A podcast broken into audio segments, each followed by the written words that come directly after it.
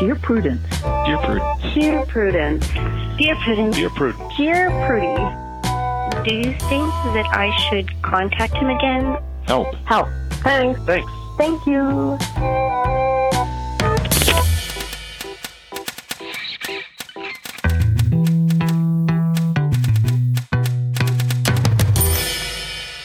Welcome back to the Dear Prudence Show once again. And as always, I am your host, Mallory Ortberg, also known as Dear Prudence.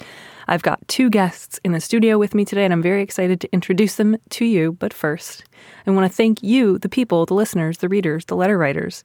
Uh, I feel like for the last six months, I have been alternately begging and cajoling people who have previously written in with their problems to send in updates because I'm a very nosy person and I want to know what you did and I want to know if you took my advice or didn't and if your life has subsequently been ruined uh, or if you're still, you know, getting by. And I this last week got three different updates from three different letter writers, which was very thrilling, especially because one of the updates was from the bidet couple. Now, if you've listened to that episode, you don't need me to refresh your memory because it was the most memorable question that is possible for a person to have. But um, the couple in question, the woman wrote into me and said her boyfriend had recently gotten a bidet and as a result had said, No more toilet paper. Who needs it? Not even for guests. And she said, You know, I don't always use the bidet, and sometimes the bidet is not sufficient for my needs. So I'd sure like to have some form of toilet paper in the house. And this guy was just like, here's a hand towel, I guess. But like with no game plan, just like take this towel, do what you need to do. So she was like, how do I convince him that he needs to keep toilet paper in the house? And I was horrified beyond all measure. And I, I, I went on at great length about how he should have toilet paper in the home um, and he better be an amazing partner in all other respects. Um, and she wrote back and said they listened to the episode together that he was thoroughly chastened and that he went out and subsequently bought, quote, a metric fuck ton of toilet paper, um, which I'm very grateful for. I don't think it should have come to this. I, I, I, I wish that it had not taken hearing me say, my man, why are you handing the woman you love a piss towel and no game plan? Um, but that said, you know, sometimes we always need like takes a little time to to turn around as the song goes like sometimes you just need help seeing the light. So I'm so grateful that the update to that letter was not, yeah, he listened, but he still feels really strongly that he shouldn't ever have to go to Costco or whatever. Um, and it just really makes me glad to think that future guests to this guy's home will not be like shown to the bathroom and left to their own devices. So, thank you for the updates. All the other updates were great too. That was just the one that I'm going to treasure forever. Um, and now I'd like to welcome our guests now that they've gotten to hear me talk at length about this. Uh, my guests today are Ali St. James and Olivia Pourzia. Ali is a student, a puzzle designer, and a very tired giant nerd who lives in the East Bay with their partner Olivia and their two cats. Olivia is a game writer, narratives designer, and recovering scientist. Guys, hi, hello, welcome.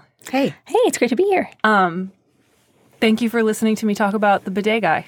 I'm so glad that there was an update to that one. I'm gonna- Definitely. I'm gonna like think about him every day for the rest of my life. Yeah, I'll- feel like I'll be able, right. I'll be able to sleep better at night now that I have like some closure there. he's a part of who I am. So uh, I have a question about what being a recovering scientist entails. Does this mean like you used to work in a professional capacity as a scientist? Yes, I did. I or does it mean like you wake campus. up in the morning and you have a hard time like not picking up a beaker? Both. Also Okay. that. Mostly the former. Oh, I've got to titrate something or I'm gonna freak out. Yeah, yeah. Okay. Yeah. But no, I actually used to work um here where we were recording. Awesome, very cool. And I, I don't know. Are you like a poet now? Like, are you fully recovered to the other side, or Uh, I'm actually I spend a lot of time writing science fiction, so I actually yesterday spent most of the day like writing looking up like scientific solutions to problems. So it comes in handy now and then. so your recovery is like It's full of relapse? it's full of ups and downs. Yeah. Oh man. Well, guys, I'm so excited to have you in the studio. It was it's always really fun to get like two people on the show at once because then we can really get a fight going. Yeah. we don't fight. Of course you don't. of course you don't. We we actually hashed through all of our answers yesterday when you sent the questions to us so that we would be prepared and we can present like a united front. Oh my god, Well, that's amazing. maybe there'll be surprises. No, this is great because now I can look for cracks in your unity and try to exploit them and develop a rift between the two of you. Just for the episode, not okay, like great. in life. Um, at any rate, yeah, I'm going to try to tear down this unity. That's my goal today. So the first letter uh, is about parents spending money on me. Uh, is the subject line, and I'm going to go ahead and read it first. Dear Prudence, I'm 24 and about to move to a new city for grad school. My parents are generously offering to buy me new furniture for my unfurnished room. However, they are inconsistent about whether or not this is a financial burden for them, and the whole thing is really stressing me out. I have no idea if this offer is depriving them or if it's something that they can easily do. And I find that my mother, especially, is being very controlling about choosing the purchases. Is there a possible outcome where I get the things I want without seeming ungrateful or too demanding? Gotta love financial gifts with strings attached. There's There so many strings. no possible way to get the thing that you are wanting without any strings attached. Yeah, yeah, I think they have made it pretty clear, especially if they're going back and forth between like, we'd love to get you a dresser. We may not be able to eat for the rest of the month. But as long as you have something to write on, darling, that's all I care about. And it has to be this specific dresser. Kind of sounds like Yeah. it might be part of the deal too. Like it sounds like the mom really wants to pick what the furniture is, which nobody gets to pick what their furniture is in their early 20s, but that's because we all bought it off of Craigslist for whatever was cheapest. Yeah, so it sounds like you guys are maybe thinking the best solution is just say thanks but no thanks and get a bunch of secondhand furniture off the internet. I mean, 100% the cheapest way to solve this problem is with your own money. I think I think that's the the clearest way to actually getting the furniture that you want. Um, obviously, that may not be financially viable, but uh, yeah, it sounds like the parents are giving kind of mixed messages about whether or not this is in fact a financial burden for them. And I, I feel like it will be simpler to to find furniture on your own if possible. Yep. No, I, and I'm always very much of the mindset that if someone is offering you a gift and they seem at all uncertain about it, like err on the side of not taking it, Exactly. right? Yeah. And they don't say in the letter that they absolutely couldn't afford any of it. And I would say like you're going to grad school, embrace the grad school thing, get like one or two secondhand IKEA things. Maybe you'll sleep on a futon for a little while. Um, maybe your- some friends will like. There'll be other grad students who are getting rid of their old crappy furniture. Yeah. Like I, I, I think that anytime someone is like, I want to give this to you, but I also want to choose it, and also this may ruin me. It just sounds. It's best avoided. That's not a good situation to put yourself in because then you're going to have this hanging over you for like the rest of your 20s at least about how, oh, I mean, we really wanted to get everybody Christmas presents this year, but we, we, bought you all that, furniture. We bought that furniture. a giant You'll just- Fabergé egg that you sleep in. yeah, and then you'll just have this I Fabergé would egg of, sleep in a of Fabergé guilt egg. in, in your grad school bedroom. Yeah, yeah. I, I would say, and this sounds like a little tricky because your parents are already pulling such a guilt trip. If you say, you know what, thanks, but uh, I've actually already got this covered, their response is probably not going to be like, oh, great, well, thank you, that's so considerate. Their response is going to be something along the lines of, I can't believe you don't appreciate this. Why won't you let us do this for you? And you should just be prepared for that. Um, we just want to help. yeah, and you can just say like, I appreciate that so much. I'm actually good. I found some stuff that I'm going to use. Yeah. And just go with the absolute cheapest stuff that you can because this is one of those things that seems really generous, but is in fact just an ordeal. Yeah, I appreciate that you started with something that was really easy to solve because the answer is very clear. Yeah, I, honestly, I'd rather continue to have an unfurnished room for like six months Yeah. uh, than deal with like my mom calling me and saying like, "Well, I, I really wanted to go to the doctor this month, but I spent all that money like Yeah. on your sofa." so that you could sleep at night. Get it. Get a sleeping bag on clearance at like REI or something. It'll be really warm. You'll be fine. yeah, Uh, basically anything short of stealing other people's furniture. Oh, but like look out for bed bugs. You know, if you're doing secondhand If you're picking up furniture off like the street that people are leaving outside their apartments, check that for definitely, and maybe like don't pick that unless it's like all wood or something. cabinets. Even yeah, then, I think you're supposed to check it for bed bugs. I don't know. I'm really afraid of bed bugs. I feel like the biggest year for bed bugs was like 2012, and ever since then, it seems to have calmed down. Like I feel like I see fewer articles about how to worry about bed bugs, but they might always have another big year. Yeah. they could always come back. Yes. they could. Awesome. All right. Well, uh, would one of you care to read this next letter? Sure. Awesome. Sure. All right, the subject of this one is I abandoned my daughter. Dear Prudence, when I was 17, I drank too much at a party and my family friend Glenn offered to drive me home. Although I don't remember it, I came on to him and we had sex. When I found out I was pregnant, our conservative parents forced me to marry him. I could never overcome the feeling that Glenn violated me, and I was miserable being married to him. As unfair as I know it was, I never bonded with my daughter. When I was 21, I ran away. I don't have a, rela- a relationship with Glenn or our daughter. I'm now remarried and expecting a child with my husband. My daughter, now 17, has reached out to me via email several times. She's understandably hurt and has questions. I don't know what to do or tell her. The truth seems cruel.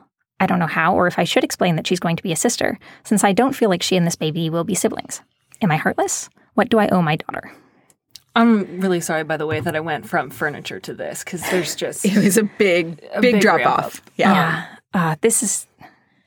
I just I have so much sympathy for this letter writer that for for the letter writer and the daughter like this is just this is really rough. right. And I think what I really want to, um, I, mean, I I think the letter writer always already seems fairly aware of the fact that she was violated. Yeah. Um, but like even the fact that she says, "When I was 21, I ran away," Yeah. like suggests that the situation she was in was not like I left, like We parted ways. Like Right. Yeah. Like you were, uh, you know, I mean, you're aware that Glenn violated you, but you say, like, although I don't remember it, I came on to him and we had sex. Like, Right. Like that sounds like an abuser's tactic to make this be your fault. I mean, here's the deal when somebody offers to drive you home because you're too drunk to drive, what they're saying is, I'm not too drunk to drive. You're in a position where I know you can't make good decisions for yourself. Trust me to help you. right. If And he you took are- advantage of that. Yeah, if you are driving somebody home who can't drive and you then have sex with them, um, They were not in a position to consent, no matter what.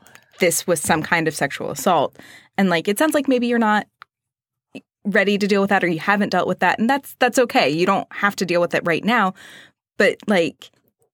Pretty much everybody in that situation, except for you, was terrible right, to you. Right. Your parents, it says your, your parents forced you to marry him. Right. Um, and you have clearly been told a version of the story where you came on to him, so therefore it was okay for him to have sex with you. But like again, he knew that you weren't okay to drive. Like Right, exactly. you don't remember it, which suggests you were more than just a little tipsy. Um, I I think you know one of the things that sober people have a responsibility for is if somebody like blackout drunk comes onto you, that's not just blanket permission. That's like okay, you're not in your right mind. You're not you're not present mentally here like so uh, to just really drive home the point that like you were raped by someone you thought you could trust and then your family forced you to marry him at 17 Yeah.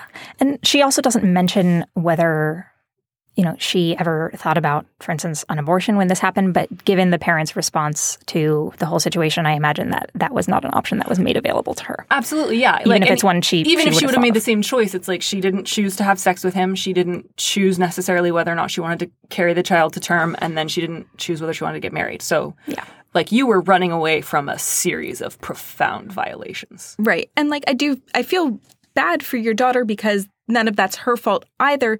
But I, I think that your actions are fundamentally understandable. And if you can find it in yourself to look at your daughter and realize that she is the same age that this happened to you, and therefore probably adult enough to be able to have a relationship with you that's not necessarily like parental um, if you can like kind of find your way to not being friends with her but at least being able to be like polite acquaintances with her and give her some of the answers that she's looking for like that would be nice but you're not obligated Yeah, and I, I I'm actually going to take a slightly different tactic because uh, the letter writer talks about uh, I never bonded with my daughter and and says I think that's unfair, and I really don't. Like Yeah. you Yeah. were in a hostage situation. exactly like So- this is it's reasonable Yeah, your, and- your position is reasonable And it, and again, like I, I'm totally with you in the sense that none of this is your daughter's fault, and of course, like she's had her own like pain, painful life experience based on her growing up situation. But I would say um, it's not heartless or unfair that you didn't bond with a child that you Nope. didn't seek to have. And to really ask yourself, am I capable right now of having any contact with her? And if the answer is just no, if the answer of like emailing her back and not being honest about how you came to be pregnant sounds unbearable, but also the idea of having that honest conversation with a 17 year old seems unbearable, you know, f- please feel free not to respond. Like, definitely yeah, definitely that's sad for her, of course, but it's also like you you have to take care of yourself. And it sounds Right. like in some ways maybe you're starting to be aware of how messed up the situation was, but you're not yet able to say like I was raped and traumatized and forced into a marriage and I couldn't parent this child. Right. Because I didn't choose to. I didn't want to. I wasn't asked. So I would say for you, letter writer, ask yourself, am I capable of sending that email right now? And if the answer is no, that doesn't make you heartless. It doesn't make you unfair. Um, does not make you a bad person at all Yep. Yeah, and and I think so. That needs to be your question. Not do I feel guilty about my daughter? Right. Not what do I think that I owe her? Um, just what am I capable of? And like you know, as always, put in a plug for therapy, Definitely. specifically of it. any kind of therapy that focuses on identifying trauma and processing trauma because you've been through a lot. Especially now that like the birth of your next child is coming up, oftentimes that can like put us mentally or emotionally back in a place of Yeah, and uh, the the letter also mentioned specifically uh, about this, you know, new child that she has if she's obligated in some way to tell the daughter about that, and, and I think de- definitely not that they, that is No. contingent on on what level of contact you feel comfortable having with her, and if you decide to have some level of, of communication with her, then that's up to you to decide. But but you're not obligated to to have any particular like level of closeness there. Right. Yeah. And yeah, absolutely. You you know you are not obligated to meld these two families together. You are not obligated to uh, put the, these people in touch with each other. And I think to just bear in mind, like, if you ever do have contact with your daughter, even if it's just to say, like, uh, I wasn't able to be a parent to you because I was raped as a teenager and then forced into marriage. That's a lot to say to somebody, especially a teenager. So to have a therapist that you can work through that with and to plan if you do ever want to talk to her and if you do ever want to be honest about why you weren't able to parent her, I think it would be really helpful to you to have a professional who could help you figure out what's like the least damaging way to say this. Yeah, there's no there's no way to say that to the daughter that's going to be not damaging Right. because it's a terrible thing that happened to you. And the kind of entire reason she exists is terrible. And you don't have to I- take on that emotional labor right now. Yeah, and I, I would just say like too, like I would say like the the situation of her conception was terrible. I wouldn't say like the reason that she exists. I know that's not what you're saying. I just want to make sure Yes, that's really clear. But yes, so like potentially any conversation you have with this girl is going to be huge and intense. You don't have to have it right now. You frankly don't have to have it ever. Um, but if you ever do want to, uh, I think it would be really good to spend a lot of time with a therapist first because you shouldn't have to go through that without any assistance. Like you shouldn't have to do that by yourself. You did a lot by yourself in the beginning, and uh, Yeah. you deserve help. But yeah, take your time, check in with yourself. If you don't feel capable of it, you are not doing anything wrong. Um, and I'm really sorry. Yeah, I, I wish I wish the letter writer and both of the the children like in this scenario all the best, and I hope that whatever her her new life with this new child is is a much happier one. Yes, yeah. I'm like, congratulations on, on being On- about to and have like, like on a, getting out of that situation. yeah, and that you like hopefully into. finding somebody that is like good to be married to and, Yeah. and having a child that you want. Like that's wonderful. Congratulations. I'm so excited for you. That sounds like it might be potentially like a little bit healing in and of itself. I hope so. Yeah. All right. So uh, we're we're we're ratcheting back down. I really should have put this in the middle of those two. Um, but yeah, Ali, if you would take this one away for us. Okay, the subject line is Am I crazy? Dear Prudence, my boyfriend texts his ex wife a lot and talks on the phone to her at least once a week. We live three hours away from his hometown where she and his family lives. They were married briefly in their 20s with no children. We are all in our 40s now. She is close to his parents and helps them out by driving them to the grocery store or takes them to doctor's appointments. She helps out with his nieces and nephews too. My boyfriend has explained to me that he is only friends with his ex, that her widowed mother is friends with his, and he loves me and wants to marry me. He lets me see their texts, and is it is all mundane. Took your father to the doctor. Can you fix my bathroom sink? Your nephew has has a basketball game on Saturday, and so on. I've met her a few times, and she seems nice. She's even invited me out to a girls' day spa. I want to claw her eyes out, and I hate myself for it. I feel like I'm stuck in the middle of middle school again. I am jealous and sulky, and it's hurting my relationship. I don't know how to change it. My boyfriend lets me read his texts and emails and tells me he loves me all the time, but after a single phone call from her to remind him about the family barbecue, I turn into the worst version of myself. I don't know what to do. Am I crazy? Self sabotaging? My boyfriend is amazing, and I adore him, and I trust him completely, except for her. I don't know why. So normally, when people ask me like, "Am I being completely unreasonable, completely irrational?" the answer is usually like, "No, you're being really hard on yourself." And in this case, I think the answer is, "Yeah, you are being really self-sabotaging and Yeah. unreasonable." Um, and good on you for noticing it. Yeah. Uh, I think the the boyfriend is, is seems pretty clearly like on the up and up here. Yeah. he, he seems like he's been honestly very very understanding about Yeah. all of the kind of uh, anxiety and, and and feelings you've been having. Right. He's letting her read his texts and And emails, emails. which is a choice. Yes. And it seems like he's doing it without any kind of like delay or subterfuge about it. He's just like, yeah, here, absolutely. Which is definitely the move of somebody on the up and up. Right. And it, well, so they were married in their 20s, they had no kids, and they've been friends ever since. Sometimes people realize that they are dating somebody that they would be better off friends with.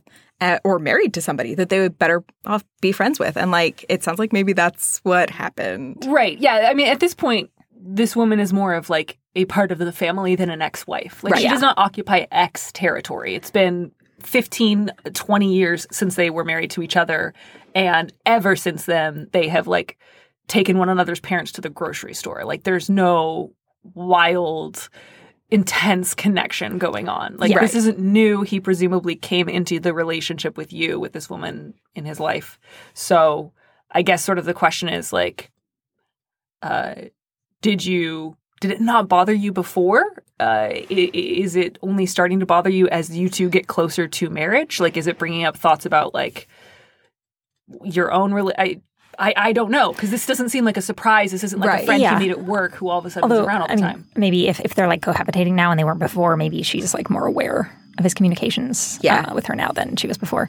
But um, yeah, like th- this woman is clearly an important part of his life and his family members' lives, and that's not going to change. So um, I feel like another plug for therapy here. Yeah. really. Oh, Yeah. absolutely. And and the goal should be like you should say to whatever therapist you choose is I need help dealing with my irrational jealousy and the like bad behaviors that it produces within me of like being jealous and sulking.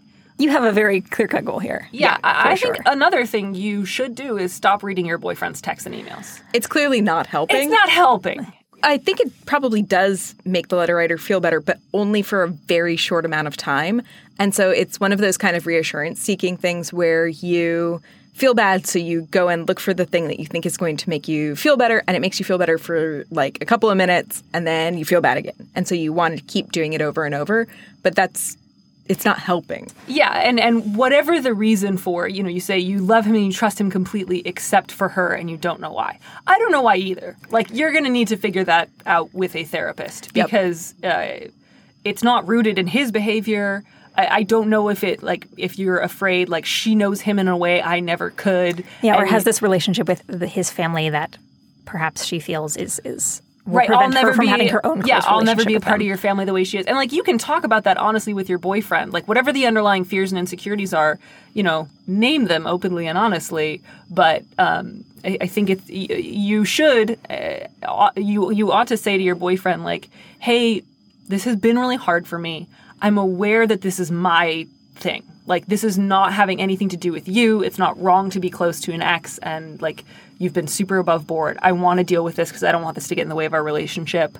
I want to stop reading your texts and emails because I know that you're trustworthy. I know that you're doing the right thing. And I don't think it's actually helpful to me to track and monitor all the details of what you guys say to each other. So, like, I want to commit to not asking. And I want you to know you don't need to show me those things because, again, I trust you. Um, Yeah. And, like, it's pretty reasonable. I don't think you should ask her or him to, like, not hang out with her. She's a part of his life. Frankly, it's a testament to what a good person he is that he can be this close with his ex. Yeah, Right. absolutely. Um, and also, if she wants to take you out for a spa day, you should totally let her do that. I mean, give yourself Please a little her time. Like, let her spend money on you. Yeah, and I could kind of see that going either way, right? I could see it being like going really well, and then at the end of the day, feeling even worse because it's like, oh god, and she's this amazing person, True, and I'm even worse. So like, give yourself a little time, but yes, work up to it. Like, give yourself a month to like really work through that jealousy. Like, write about your jealousy in like a jealousy journal. Talk to your therapist a lot, figure it out, and like, yeah, spend an afternoon with her. And just make it your goal to fake it till you make it. Like, not to be like, oh my God, you're my best friend, call me every five minutes. But um, you know, like amazing. to say to like ask her what's going on in her life. Like, how's she doing? How's her widowed mother? She dating anyone? Like, how was the baseball game? And to just like tell yourself when you're like psycho animal brain starts saying like she's trying to take our mate, just be like, she is not a threat. Calm down. Retract your your Claws. killing weapons or whatever. I didn't want to say claws because I was like, I don't want to say catty because Yeah. I don't want to get too into like Mm, fair. women on women crime. But yeah, like retract the bayonets or whatever. if you're able to kind of reclassify her in your brain as like his cousin that Yeah. he's close to, and their that he- families are really that He close. admittedly used to fuck. don't maybe don't think about it that way, but like you know, his This- cousin this that he's close friend. with, and like their families are super close, and they are just like BFFs, and it's fine. Yeah.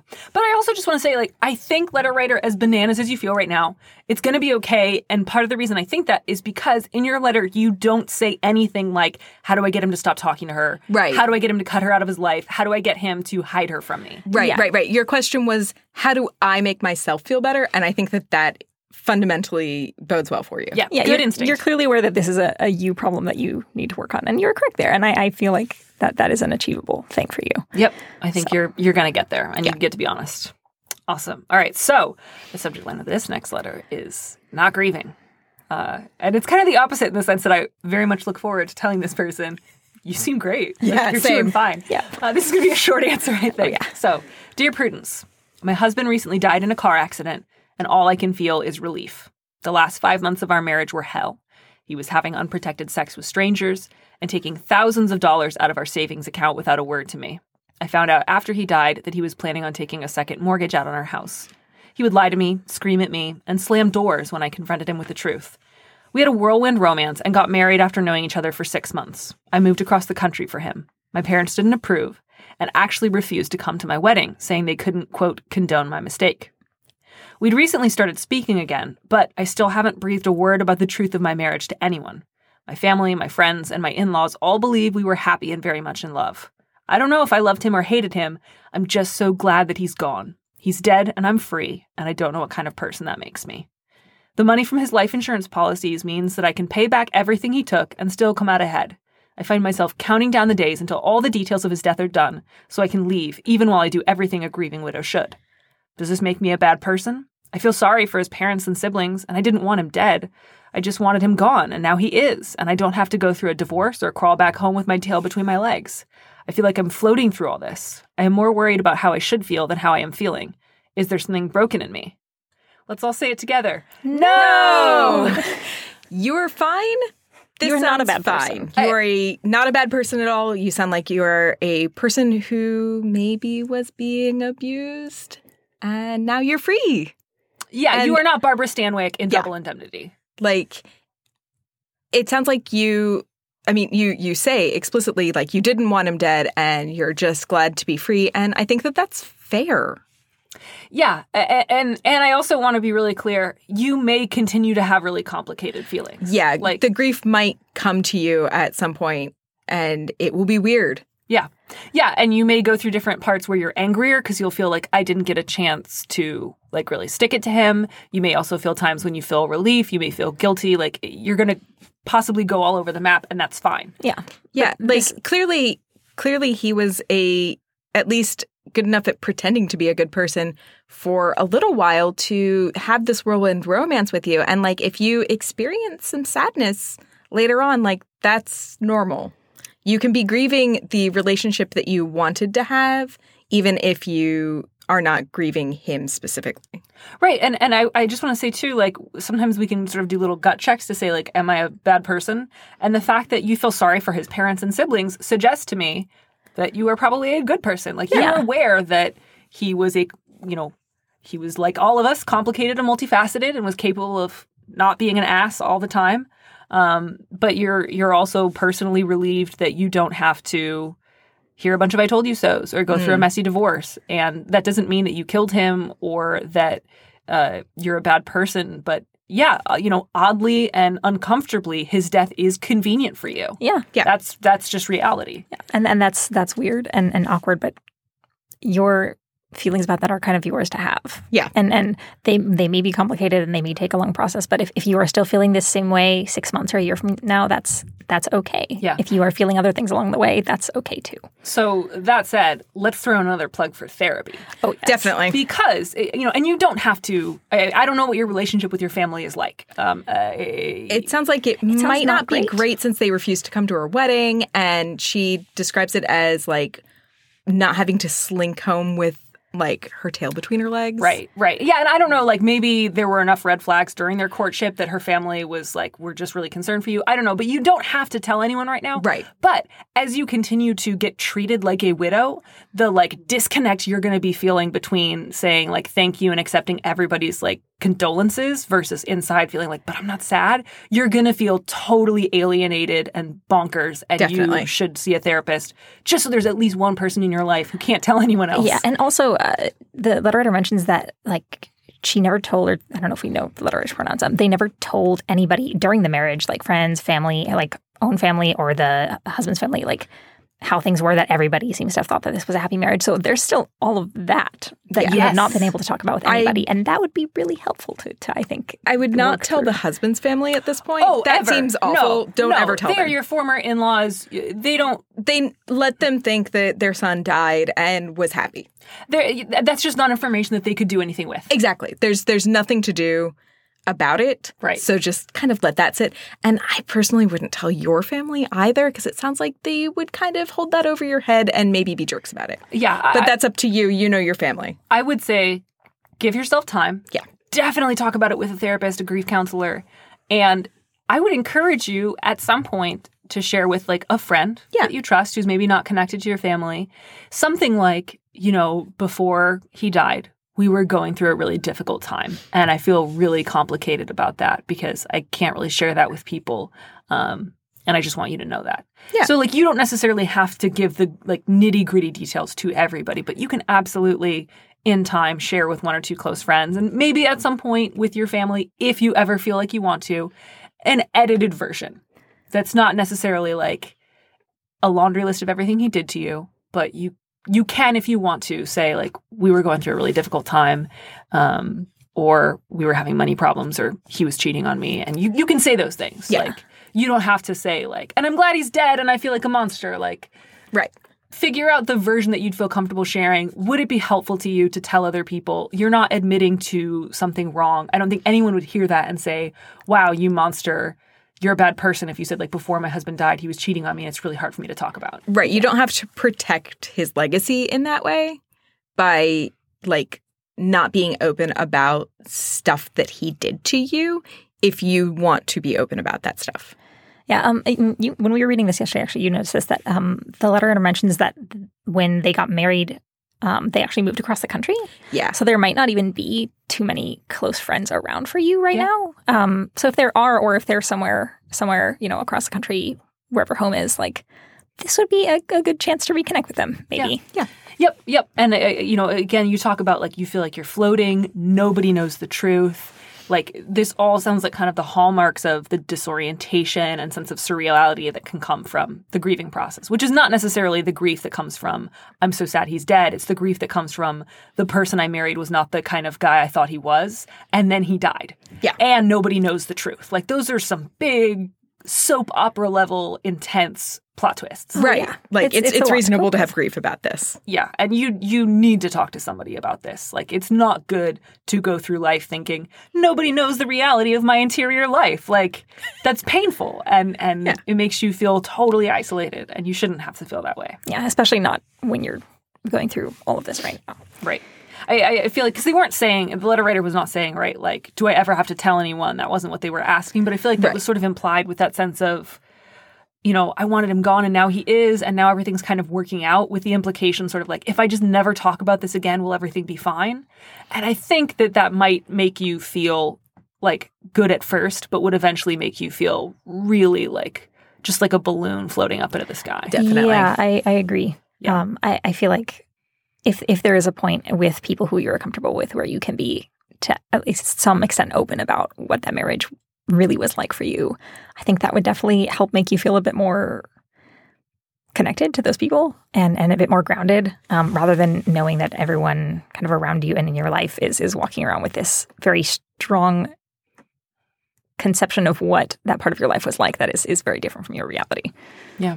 All right. So, in keeping with the theme of sharing what's going on with us, the next letter is about how to get friends to open up, uh, how to reciprocate emotional disclosures. And I would love for one of you to read that. All right, uh, I Go can for take this one. Um, the subject is emotionally reticent best friend.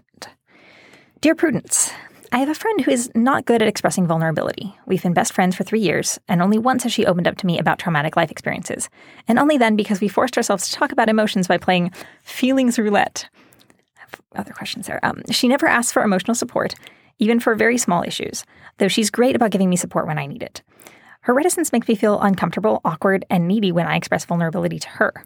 It also makes me unsure about the state of our relationship, like we're not as good of friends as I want us to be, though I know that she considers me her best friend and loves me deeply.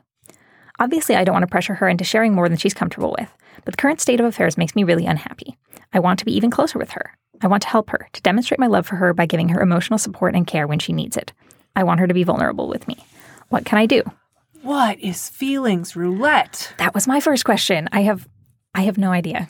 My only reaction to this letter was that it was a letter about me. I just I I really really hope that it is nothing like Russian roulette because if a gun was involved to force anyone to share it, I don't think that's what it was. I'm sure it was a version of like spinning something. I'm, flipping I'm a imagining coin, like an you have to- emotion wheel that has just like different difficult emotions written on it, and then you spin it and pick I one. just want to throw it out there that like I have never heard of that game. same. If it's helpful to you to play that game, that's great. I'm just a little nervous about the specifics of how it is played. I feel like it would be maybe a, like a really good tool in a learning how to do improv class. Maybe. Yeah. Okay. So you thought this letter was about you. Kind of, yeah. I am definitely the emotionally reticent friend in pretty much all of my friendships. Um, so, like, I had two really big thoughts about this, which was one, um, the letter writer might benefit from, uh, like, going and looking a little bit at. Um, I, I heard about it on Captain Awkward first, but I feel like it's probably in a lot of places like the ask versus guess culture kind of thing. So, your friend might not be sharing because she wants you to ask her questions about herself. Um, she doesn't feel comfortable providing that information unless you are expressly requesting it. Um, but also, maybe you are doing the amount of like emotional support and she's giving you as much vulnerability as she's going to give you. Like some people just don't have that much to give and we are not that deep. Yeah, I, I, I'm kind of of two minds about this letter as well because on the one hand, I think it's always really good uh, if you're kind of just aware of, oh, there seems to be a little bit of a one way street in this friendship. I want to make sure my friend knows that I'm here for them if they need like emotional support or any sort of reciprocation. But um, uh, you know, the letter writer says, only once has she opened up to me about traumatic life experiences, which I don't think you should be pressing anyone to talk about.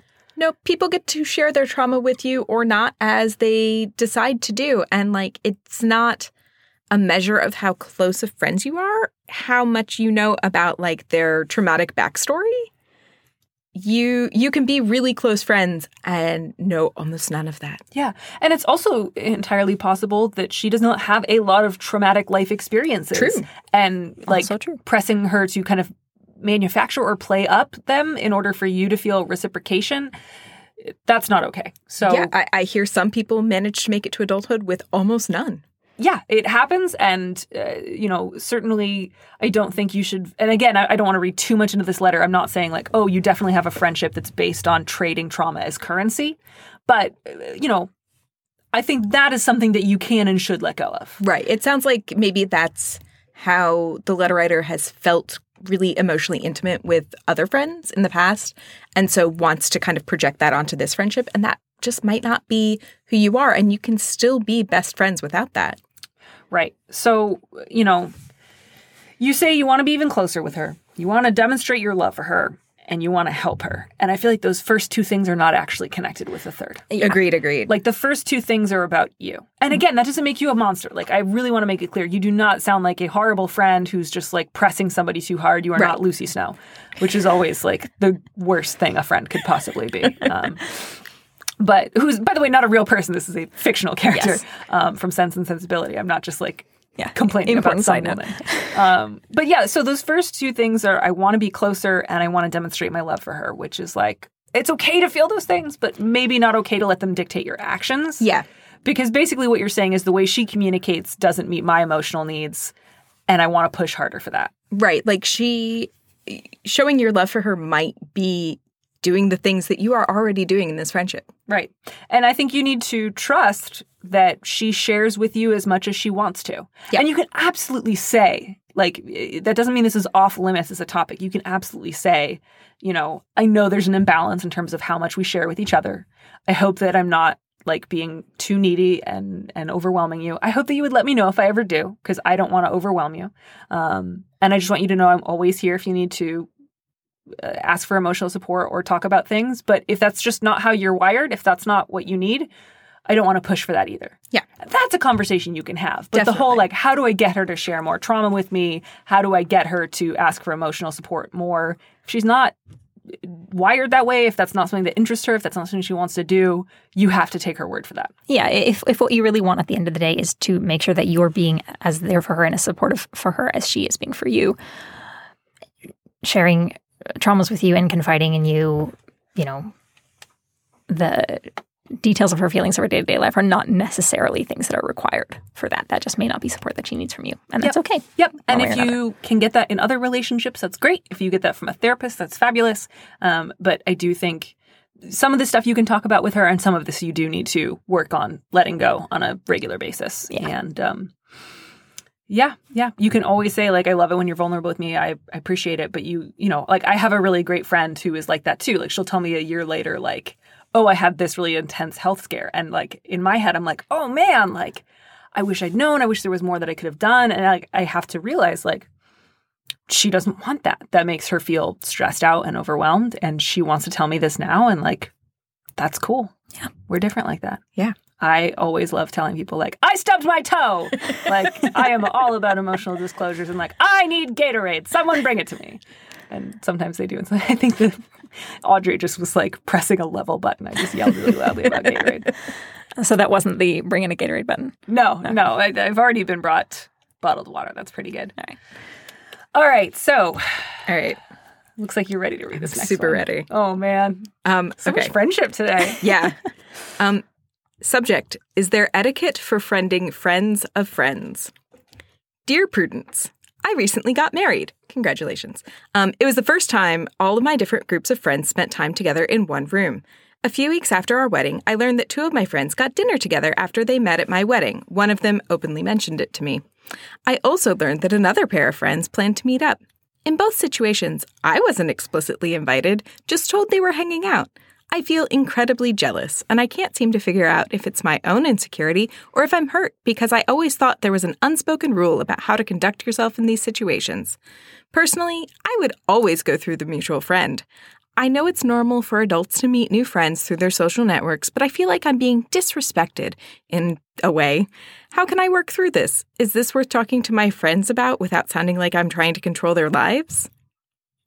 All right. So, question for the group: uh, Is this letter writer being disrespected?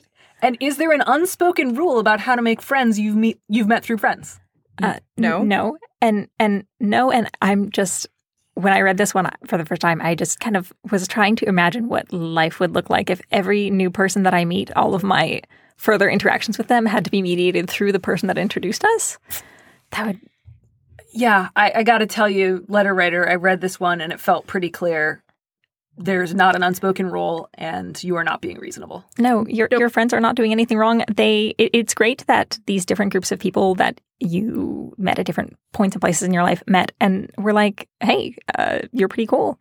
Um, you clearly have good taste in friends. Right. Um, Right. That's presumably why you invited them all to your wedding, was so they could meet. You brought these people to your wedding because they were so cool that you like having them around all the time. So it should not be like a super surprise to you that some of them thought the other people were so cool that they want to hang out. No, and this is a net good for you. Like, Yeah. if, if like the fact that your friends openly mentioned it to you, you kind of say that like, can you believe that they admitted it to me, as opposed to like, of course they said that to you. It's completely natural.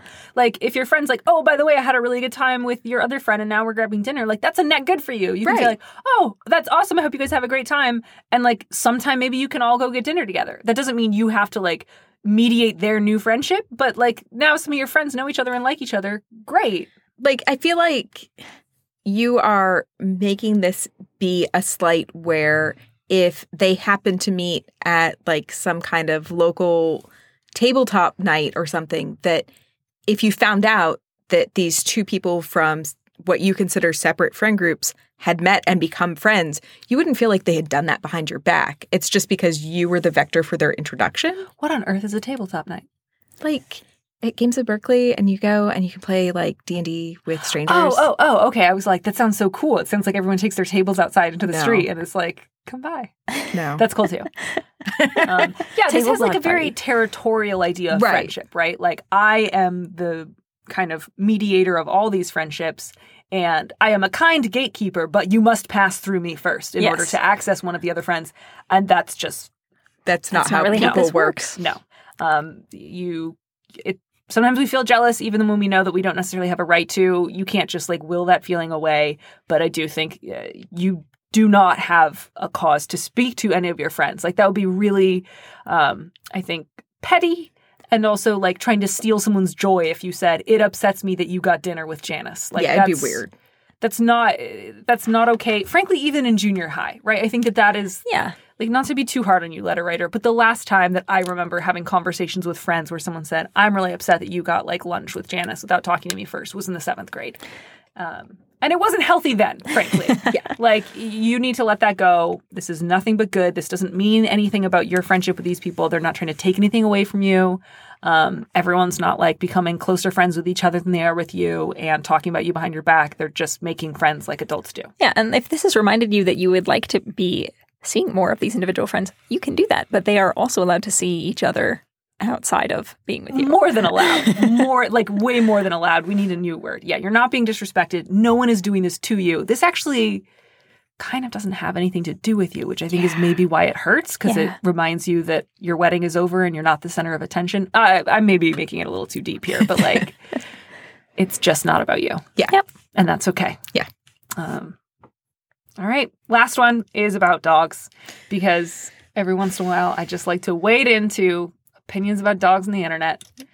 You aren't getting enough trolls. Very lately. fulfilling. Um, not trolls, just like everyone has really strong feelings about dogs, especially, and um, About how other people's pets should be cared for. everyone's got strong dog opinions and neighbors' pet opinions. So every once in a while, I just have to lay down the law. Okay.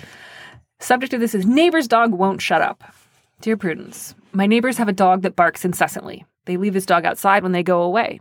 One year, they went on a week long vacation, and the dog barked from morning until midnight every day until the person they had watching it came to bring it inside. After two days of that, I had to go spend the rest of the week at my sister's place. I spoke with my neighbors about it. They apologized, and for about two weeks it got better, and then it was back to square one. This pattern of complaint and brief remedy has been going on for years. You're probably wondering whether I've reported it. Here's the rub the husband is a prominent attorney for the city, so I'm fairly certain nothing will be done if I were to complain about it formally. I've finally paid off my home and have no desire to move, but also no desire to lose my mind from the constant barking. I've tried those sonic anti bark remotes on the dog to no effect. Any thoughts?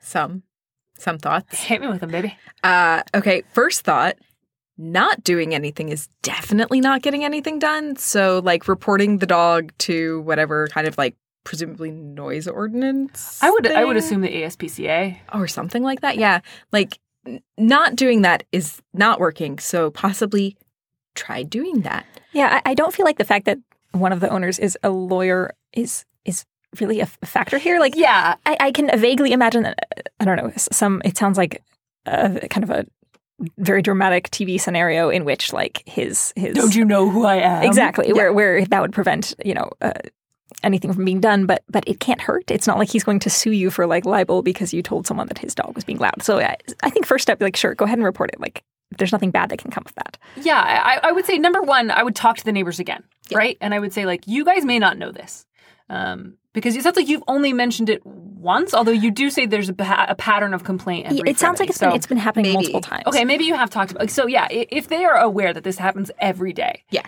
and they just don't care, um, like that's not good for the dog. I do want to know though what the neighbors are doing when you talk to them and it stops for a while and then it starts back up. Like I mean, part of it is just like presumably if they're not home, they're not home, so they don't really think about it. true, but like if the dog is quiet for a little while after you talk to the neighbor, like I want to know Right? What was working? what was working and why did they stop doing it?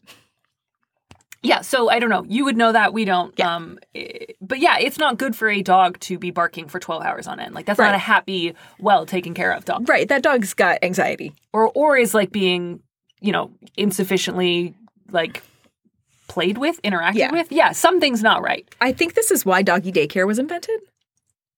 This definitely seems like a dog that that needs more people around during the day than Right. it's than it has access to. Right. So if there's any way that you know what worked for a while, certainly, eh, you know, bring it up with your neighbors again. But heck yes, like, you know, call your city's non emergency line, call animal services.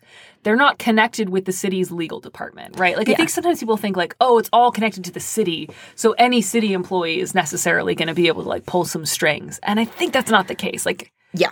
I feel like those things are more. he's not a lawyer for dogs, you know? Like, Although that would be so great. That'd be incredible. Yeah. I would say make the report because usually what happens when you call animal services is not they immediately come grab the dog and like throw it in a what's the word of the place where they keep dogs? Kennel? Shelters. Shelter? Yeah. Like they will come out, they'll pay a visit, they'll check the dog's living area, they're going to ask questions and Yeah. like they'll make a recommendation.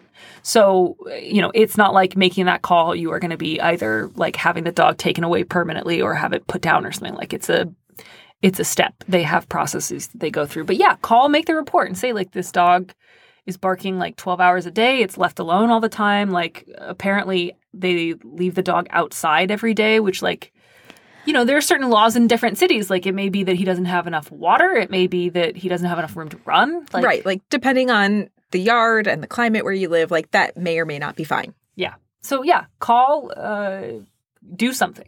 Um, but also just you're gonna have to move. Oh shoot! You think that that what if what if the new house has a dog that barks? I know. God, that'd be awful. I know, but, no, I like just- I, d- I don't know. It feels like this might end up being one of those unsolvable kind of situations to me in the end. I mean, the dog will Do- eventually die. Uh, yeah, are you willing to wait the next like fifteen to twenty years? They said this has been going on for years, so okay, maybe well, the so dog's maybe it's already, only like ten. yeah. but, like, Um, I don't I don't encourage you to kill the dog. By the No, way. no, no, Oh, don't kill you the dog. thinking that letter No. writer, like, you Um, do not have our permission to kill this No, dog. definitely not. Um, I feel like in your situation, I would probably like in my heart to myself swearing at the dog because I was so frustrated. I'd be like, "Oh, I wish I could kill the dog, but I wouldn't kill the dog. That'd Yeah, be it's not the dog's fault. Yeah, Yeah. It's it's not the dog's fault. And I think that that's also the important thing to remember. It's not the dog's fault. Yeah, but yeah, call the call animal services and also check your city's noise ordinance laws because Yes. I'm sure. Yeah. Homeowners and small towns being what they are, there are laws about how long your dog is allowed to bark before the city gets to say you have to do something. Yeah, but Yeah. but I I do definitely feel like there is a possible outcome here where you contact you know the appropriate department in the city and you talk to the neighbors again and the you know animal services or whoever comes assesses that you know this dog is is in good health it just it just barks a lot or is kind of anxious and makes recommendations that, that your neighbors don't do anything about that Yeah. Yeah so um And then you get to decide like, do I want to kind of get on my neighbor's case about it? Is that something that I'm willing to do? Or does that feel not worth it? Would I rather just spend less time at home? Would I consider moving?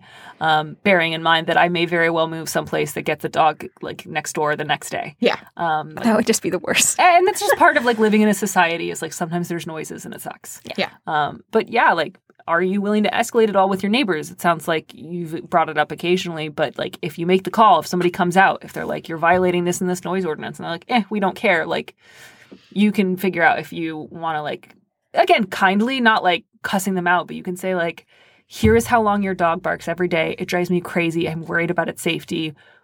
You know, here is something that worked in the past. For the love of God, do something. Yeah. Yeah. And then in your head, add you jerks because Yeah.